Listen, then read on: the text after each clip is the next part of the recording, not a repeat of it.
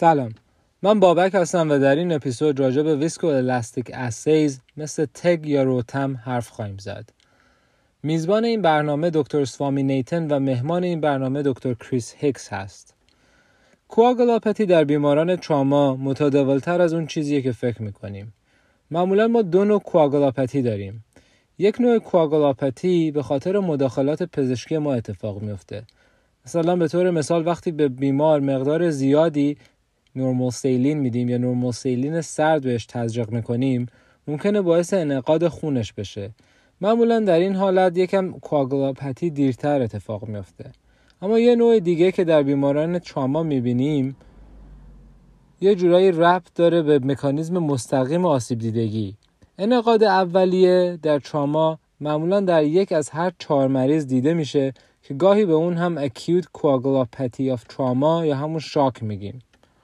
نکته مهم اینه که حتی بیمار اگه PT, INR, PTT و حتی platelet number ش نرمال باشه دلیل نمیشه که مریض coagulopathic نباشه. در حالت عادی در اکثر بیمارستان ها بیماران آسیب دیده تراما که به massive transfusion احتیاج دارن fixed dose داده fixed dose blood product داده میشه. اون fixed dose هم 1 تو 1 تو 1 ریشیوه یعنی چی؟ یعنی اگه مریض massive transfusion بخواد ما به مریض یک unit red blood cell میدیم یک unit platelet و یک unit fresh frozen plasma یه جورایی fixed ratio یک یک یک. اما این رویکرد ممکنه برای همه مریض ها مناسب نباشه. ممکنه بعضی از بیمارها به platelet احتیاج داشته باشن. ممکنه بعضی ها بیشتر به fresh frozen plasma یا به خون احتیاج داشته باشن یا برعکس. برای همین استفاده از viscoelastic assay به ما می‌تونه کمک کنه که بهتر تصمیم گیری کنیم. دو نوع assay متفاوت هست یکی ROTEM و دیگری TEG. این آزمایش ها به اطلاعات لحظه ای درباره توانایی یا نتوانایی خون در ایجاد تولید لخته یا clot به ما کمک می‌کنه. یه جورایی نمونه خون بیمار رو روی دستگاه می‌ذاریم. دستگاه خون بیمار رو آنالیز می‌کنه و نمیداری روی صفحه کامپیوتر درست میشه. این نمودار اگه نگاش کنید یه جورایی شبیه لیوان شرابیه که به صورت افقی روی میز می‌ذاریم. تا اینکه نمودار کامل بشه معمولا 10 تا 20 دقیقه طول می‌کشه بعد از آنالیز کردن و این یه جورایی این نمودار یه جورایی داینامیک هست و در لحظه داره درست میشه. معمولا جواب آزمایش یک عدد خاص یا یک نمودار خاص نیست بلکه ما به تغییر نمودار در مدت 20 تا 30 دقیقه نگاه می‌کنیم و چند عدد متفاوت رو باید آنالیز کنیم. برای همین برای تفسیر و ارزیابی کردن اون نمودار به تجربه زیادی احتیاج هست.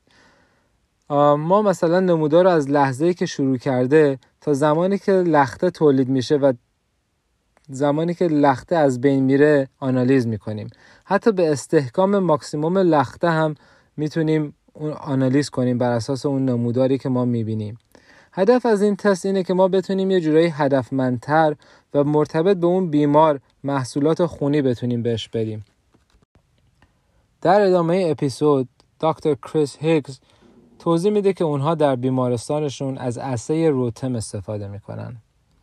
اگه بیمار مثلا در مرحله اولیه clotting time abnormal داشته باشه معمولا مشکل به دلیل پلازما هست. برای همین اون بیمار ممکنه که به plasma based resuscitation جواب بهتری بده.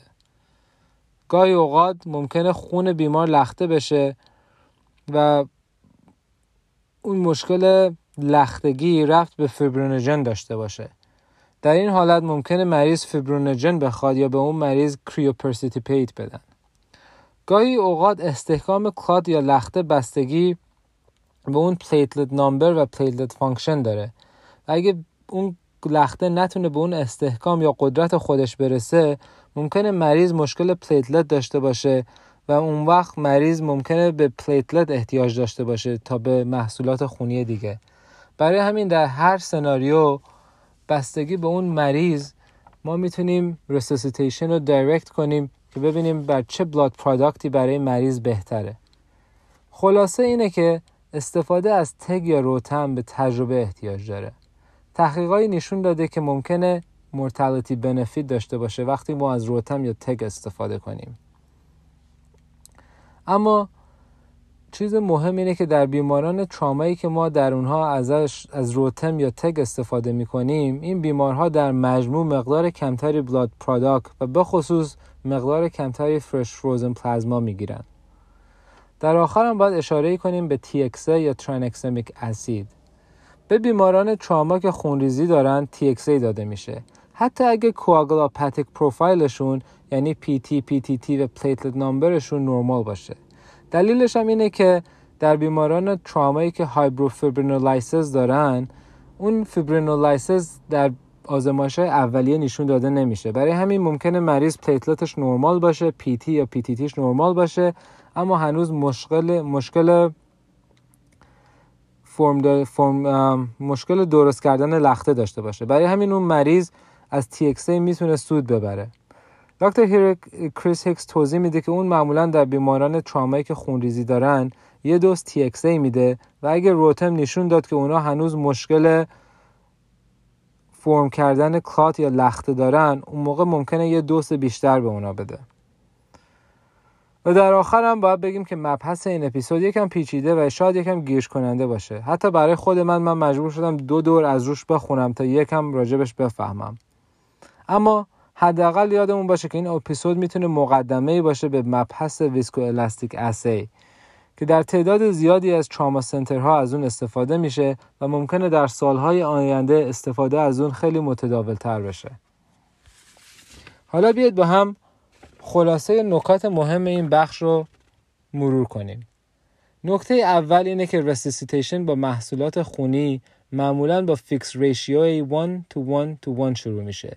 یعنی اگه مریض تراما resuscitation بخواد با محصولات خونی ما به اون یک unit fresh frozen plasma میدیم یک unit platelets و یک unit red blood cells نکته دوم viscoelastic testing مثل TEG یا ROTEM یه جورایی تصویری داینامیکی از توانایی بیمار برای تولید یا از بین بردن لخته نشون میده.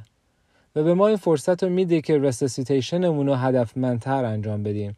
و در انتها مریض مقدار کمتری blood product بگیره بدون اینکه در outcome اون مریض تغییری داده بشه.